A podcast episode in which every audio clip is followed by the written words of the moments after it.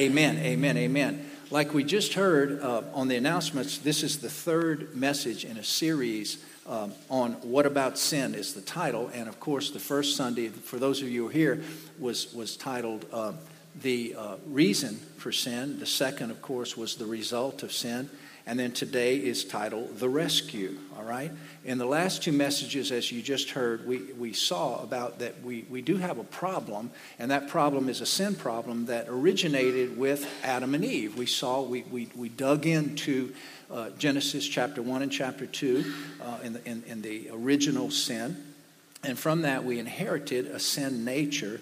Therefore, we are all saints, those of us who know Jesus Christ as our Lord and Savior we're, we're called saints. Now, not canonized saints, but I'm talking about saints, the sanctified ones, the called out ones, referred to all through the Bible. And so we are saints that sin because we have a, a sin nature. Romans 3:23, for all have sinned and fall short of the glory of God. And in Romans 6:23, we pay a price for that sin. It says the penalty of that is death, okay? However, God, in His great rich mercy and His love for us, He came up with a plan to rescue us, hence the title of this message, to rescue us from the penalty of our sin. Romans 6:23 the last part of that uh, scripture right there says although the wages of sin is death the gift of God is eternal life in Christ Jesus our Lord. Now you may ask uh, uh, pastor what does this all have to do with Easter as we know Easter? Well, in, in, all honesty, it doesn't have a whole lot to do with Easter as most of the world thinks about Easter with chocolate bunnies and Easter egg hunts and balloon races and all that. And I'm not Mr. Scrooge, but all honestly, all of that has nothing to do with Easter. Come and ask me sometime. I'm not going to tell you now because you'll all get mad at me if I tell you the truth about bunnies and Easter eggs, okay? But the reality is, all of that has nothing to do with Resurrection Sunday, okay?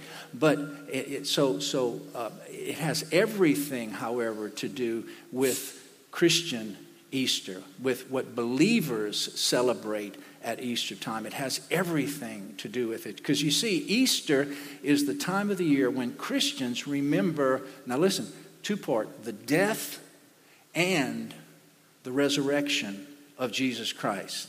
Now, for those of you who are, who are studiers of, of Israel and understand their history and their culture, you know that Easter time, our, the time we celebrate Easter here in this nation, uh, is, is correlated historically, it's linked to the Jewish Passover feast, okay? And, and the reason is because the Jews uh, at, the, at the Passover time is when Jesus died and rose again, okay? And so our, our biblical Easter that we celebrate correlates with that, okay, with the death of Jesus, because Jesus is our, called in Scripture, our Passover lamb, okay? Our Passover lamb. 1 Corinthians 5 7. For Christ, our Passover lamb, has been sacrificed. So, now some of you may look at me and say, Pastor, that's kind of kind of morbid to be talking at Easter time about celebrating uh, the death of someone, okay? But it's not morbid to us who are Christians. For to us who are Christians, it is called the power of the gospel that we preach. Because now listen to me, how can anyone refute or come against the kind of love that would die to pay for someone else's sin? And that's exactly what Jesus did for you and for me. And what better person to be that atoning sacrifice than Jesus, the Son of God? You see, he was sinless and he's perfectly qualified to become our substitute. Now listen, 1 Peter 3:18, for Christ died Now listen, for Christ died for sins once for all, the righteous for the unrighteous. Could y'all please correct the, uh, the mic one second? And I also lost my Google here. Could you hand me the paper, please? Christ died, the righteous for the unrighteous. Now, what does that mean for me and you? What does that mean in our lives, um, in our actual everyday life? It means that God had a plan he had a plan to rescue us, okay? And that plan was very, very important because without that plan, we are the most pitied people on earth. It means that we are believing a lie. It means that we've bought into, as Christians, something that isn't true. Yes, historically, Jesus died, and then some even believe that he didn't die. But if you don't believe that he rose and is seated at the right hand of the Father, then you're not grabbing the gospel of Jesus Christ, okay? And what's happening is you're believing half of the gospel. Theologians call it, now listen, it's called the cross and the crown. The cross and the crown. And if Jesus didn't rise from the dead, then we are the most miserable people on earth. And as Paul says it, we have no forgiveness and we have no resurrection ourselves. And therefore, we have no rescue. Okay? Now, the fact is, church, is that Jesus did rise and he appeared to a whole lot of people 500 people in, in, in, Corinthians, okay, chapter 15. We're going to read that in a second. To Mary, to his disciples, again to his disciples, to Thomas, then to Peter, then the two men walking on the road to Emmaus, and they don't realize who he is, and he's talking to them. So he appeared to all these people. Now, listen. Now, this same fact of Jesus' resurrection, which is the power of the gospel that we believe as Christians, as followers and believers in Jesus Christ, also can be a stumbling block to those people who do not believe in Jesus Christ because they can go along with a lot of things, a lot of the doctrine and theology, but when it comes to someone coming back alive, it becomes a scandalon, a stumbling block to a whole lot of people. And so it keeps a whole bunch of people from becoming Christians. They do not believe in the resurrection. You had a whole group of people in biblical times back then. They were called the Sadducees, and they did not believe in the resurrection. They came and they even tried to trick Jesus. And they told us, they asked him the question about if, because in, in that culture in that day, if, if, if a man died, the, his wife would marry the brother if he had another brother. And if he died, they marry the other brother. And they tried to trick him about the resurrection and say, look, if there's six or seven brothers, when she gets to heaven, whose wife will she be? Ha, ha, ha. And Jesus said, You show your ignorance of the scriptures. Okay? Whereas in heaven we are like angels. And they were trying to trick him with this whole fact of the resurrection because they did not believe in it. So, people today who don't believe in the resurrection, just like back in that day, they have what's called a swoon spirit, and they have what's, uh, our story, and they have what's, they, they say that he feigned death, that he, he passed out. Some of them say that they came and they grabbed his body and they went and hid him. Now, listen to me. It's an all or nothing package in Christianity. You either believe in the death and the resurrection of Jesus Christ together, or you believe in nothing at all. It's a package, like with the virgin birth. If you don't believe in the, in the virgin birth of Jesus, then you cannot call yourself a Christian. Because if God was not the father of Jesus Christ, that means that a man was the father of Jesus Christ, and therefore he has no divinity. He does not have the bloodline of God. Okay? So you believe in the virgin birth, you believe in the death, and you believe in the resurrection all together. These are the basic tenets of our faith. And as my brother was sharing the other day, if you don't believe in the resurrection, look, you have to have the cross, you have to have the death, which is the propitiation, the atoning sacrifice for our sins. But if you don't believe in the resurrection, then who is the firstborn into that resurrection, and who do we follow into heaven through the resurrection? And we are so much to be pitied if that is not true. But it is true. It is a fact that Jesus died and rose again. Okay, it's all or nothing. Now listen, Romans 10, 9 through 13, famous scripture. If you confess with your mouth Jesus is Lord and believe in your heart that God raised him from the dead, you shall be saved. For it is with your heart that you believe unto righteousness or justification, and it is with your mouth that you confess and are saved. For Scripture says that anyone who trusts in him will never be put to shame, and whoever calls on his name shall be saved. And that is what Easter is all about the cross and the crown, and it is precious and it is holy Easter is about God rescuing you and me from our sin through the cross and through the crown. And listen, listen, we have family, we have dinners, we enjoy things. Our family pocks eggs and all that kind of stuff. But listen, listen to me, church. The food and the celebration, the extra day off, the, the, all the stuff that, that goes with it and all that kind of stuff. Please listen to me. Never forget what I just taught you. It's about the cross and the crown. Easter is a very holy day. Most Christians today don't even really know what Good Friday is all about. You don't hear much about Good Friday at all anymore. Good Friday is when Jesus hung on the cross, died, and was buried in that grave for three days. And then Resurrection Sunday. On Sunday, everybody knows about that. Easter Sunday, because everyone goes and has eggs and, and, and hunts and Easter egg hunts and bunnies and stuff, and, and it's a big frill and everything's great. But Easter Sunday is when Jesus busted loose and rose again from the grave. And that is the gospel of Jesus Christ. And, and, and, and, and listen to me, church, if you want to be part of that, then you have to buy into that. You have to believe in your heart, as we just read. You have to accept Jesus as the Son of God and believe that God raised him from the dead. And you have to ask him to forgive your sins. And the Bible says at that point, you shall be saved. Repeat with me right now. Some of you in here, I bet you have just first time you've ever heard the gospel of Jesus Christ. Probably the first time that you've heard and understand. The Holy Spirit has tugged on your heart. And repeat with me quickly right now and just repeat that prayer with me. Everyone in here, if you have a mouth and a tongue in your mouth, repeat it with me so that you and mean it in your heart. So you can leave this Easter Sunday and say, "Hey, I believe in Jesus." And now, because of him and the cross, I can enter into heaven. Come on, you want to do that with me right now? We'll all go together. Come on, we'll all go together. We'll rise together. This will be our resurrection Sunday. This will be our rescue Sunday. This will be our time that the Holy Spirit is placed in front of us. This is our rescue. Come on, pray with me right now. Say, Father in heaven, I am a sinner. I ask you to forgive my sins. I believe that Jesus is the Son of God. And I believe that He rose from the dead and is seated at the right hand of the Father.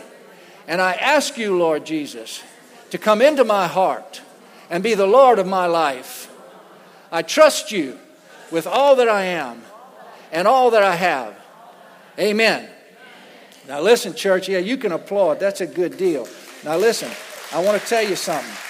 I want to tell you that if you just said that prayer, if you just prayed that prayer right there, that your eternity, the Bible says, they're angels. If you just prayed that prayer, that angels are rejoicing in heaven and your eternity is sure, it is set, and you have an eternity in heaven. Come on, let's go pat yourself on the back. That's good news if you just prayed that. That's, that's good news. Now, listen, let me go on just quickly here. What does his resurrection prove?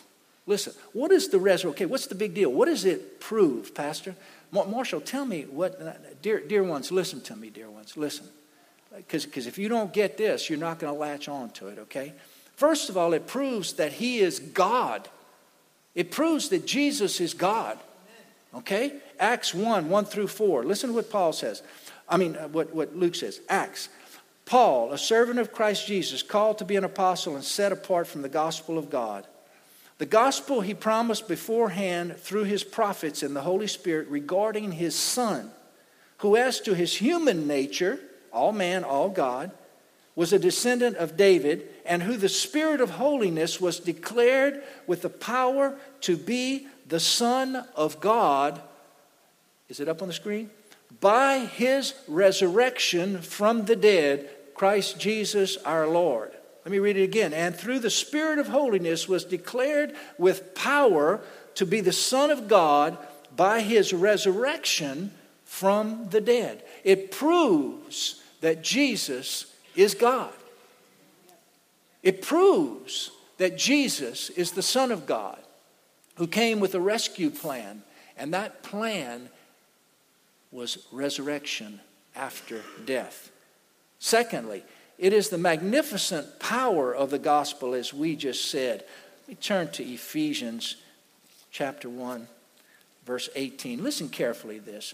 This is Paul saying this to the church in Ephesus. I pray also that the eyes of your heart may be enlightened, in order that you may know the hope to which he has called you, the riches of his glorious inheritance in the saints, his incomparable great power for us who believe. His power for us who believe.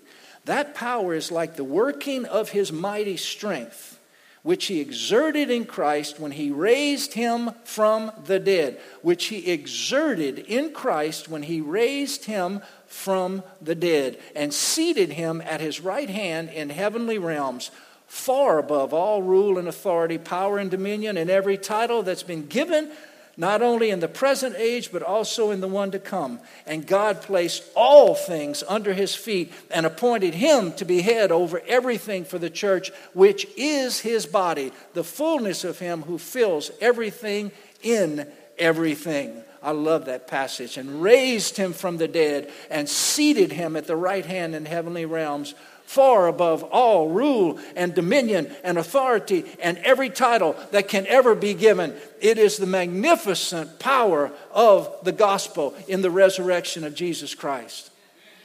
Amen. That's a good amen time right there. Thirdly, it's essential for salvation. Without the resurrection, there is no salvation. 1 Corinthians 15 17 says, And if Christ has not been raised, your faith is futile you are still in your sins. Listen, and if Christ has not been raised, your faith is futile and you are still in your sins. Oh, that's serious. And you must believe in your heart that God raised him from the dead and confess him as Lord, as you, we just all did together. But if Christ had not been raised, your faith that you just proclaimed is futile and you're still in your sins. You see, without the resurrection, we're still in sin. So it's essential for salvation. It is the evidence, number four, of your justification. Romans 4 23 through 25. The words, listen to what Paul said. The words, it was credited, which means imputed, it was put on his account speaking about him, Abraham here, he's talking about Abraham. So it was credited to Abraham, were written not for him alone. Those words weren't written just for Abraham, they're written for all of us. But also for us, Paul said, to whom God will credit, he will impute. He will put on your account what? Righteousness for us who believe in him who raised Jesus our Lord from the dead. He was delivered over to death for our sins and was raised to life for, say, my justification.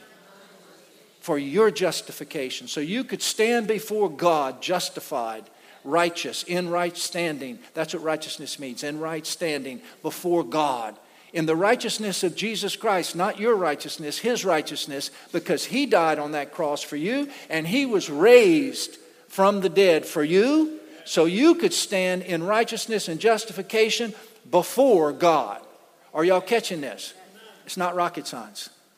Lastly, it is our hope. The resurrection of Jesus Christ is our hope as believers. 1 Peter 1 3 through 5.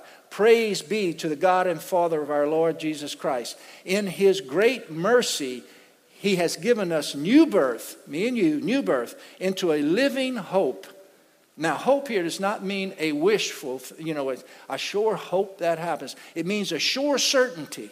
That's what that word means. A sure certainty. He has given us new birth into a sure certainty through the resurrection of Jesus Christ from the dead and into an inheritance that can never perish, spoil, or fade kept in heaven for you, who through faith are shielded by God's power until the coming of the salvation that is ready to be revealed in the last time. It is your sure certainty. It is your sure certainty. Listen to me, church. It is your sure certainty that you will be resurrected from that grave. Come on, that's the good news. That's the good news. That's the gospel of Jesus Christ because you never know. I'm 63. You can be 16. You can be three. You never know. We are one breath away from eternity.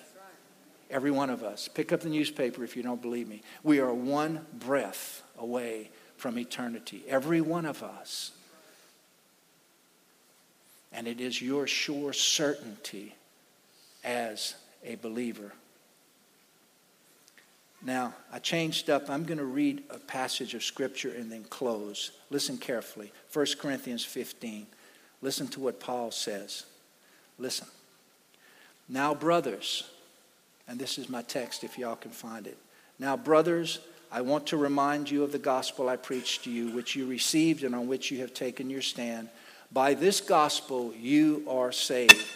Say, I am saved. If you hold firmly to the word I preached to you, otherwise you have believed in vain. For what I received, I passed on to you as first importance that Christ died for our sins according to the Scripture, that he was buried, and that he was raised on the third day according to the Scriptures, and that he appeared to Peter and then to the twelve. And after that, he appeared to more than 500. Verse 7. Then he appeared to James. And at last of all, he appeared to me also, Paul, as one abnormally born. Paul's saying here, I was not a regular apostle He's saying I had a, a different birth into apostleship because he appeared to me on the road to Damascus. For I am the least of the apostles and do not even desire to be called an apostle because I persecuted the church of God. But by grace of God, I am what I am, and His grace to me was, without, was not without effect, for I worked harder than all the rest. Look at verse 12. But if it is preached that Christ has been raised from the dead, how can some of you say that there is no resurrection of the dead? If there is no resurrection of the dead, then not even Christ has been raised. And if Christ has not been raised, our preaching is useless, and so is your faith. More than that, we are found to be false witnesses for what we testified. Verse, the next verse, but he did not raise him if in fact the dead are not raised, and if the dead are not raised, then Christ has not been raised either. And if he has not been raised, your faith is futile, and you are still in your sins, then those who have fallen asleep are lost. If only for this life we have hope in Christ, we are to be pitied more than all men. If it's just about here on earth, that's pitiful. Wouldn't you feel terrible if it was just about this on earth? Oh, man, pity us if it's just we believe in Christ, but it's just for here on earth. But Christ has indeed been raised from the dead, the first fruit of those who have fallen asleep. For since death came through a man, the resurrection of the dead comes also through man. For as in Adam all died because of original sin, so in Christ all are made alive. That is the scripture in the gospel of Jesus Christ. Now, Pastor, why did Jesus have to leave? Why did he not just stay here with us? I hear that all the time. People ask me, why did he leave? Have you ever wondered that? Come on. We all have. Why, why did he leave? Why did, he ha- why did he have to leave? Okay? First of all, to finish his part of the rescue, what did he say on that cross? He said, It is finished. Father, unto you I commit my spirit. And he gave up the ghost. To finish his part of the rescue, he had to leave. Secondly, to send his spirit for his part of the rescue. He said, Unless I go to his disciples, he said, I cannot send my spirit, who will be your comforter and your guide. So he had to leave so his spirit could finish his part of the rescue. And then lastly, to pave the way for our part in the rescue. Oh, we have a part in this rescue? You bet your boots you do. You bet your boots you do. Jesus had a very good friend. His name was Lazarus. He heard that he, or he, he didn't hear, he knew as God that he had passed away. And he said, Our friend Lazarus has fallen asleep. The disciples thought that he was taking a nap and they were just gone. Jesus said, We go to wake him up. He said, No, I go to get him out of the grave. His two sisters, Mary and Martha, and they were very close friends. Jesus wept when he found, when he knew that his, he knew because he was God that his, that his friend had died. And Mary wasn't there, but Martha came to him and said, Master, if you had been here, my, my brother Lazarus and your friend would not have died. And Jesus said, He will rise again. And she said, I know in the last day of the resurrection he will come and, and he will rise again. He said, No, no, no, no. Hang on, my little friend. Hang on, my little sister. And now listen to this. Listen to I used I, I read this at a funeral this week, John 11, 25. Jesus said to her, Listen, church, listen, dear ones. Jesus said, I am the resurrection and the life. He who believes in me will live even though he dies. And whoever lives and believes in me will never die. And then he said four of the most important words ever spoken in the Bible. Dear ones, dear ones, I love you. Look at me. Look at me in the eye. He said, Do you believe this? Your most important decision in life and eternity.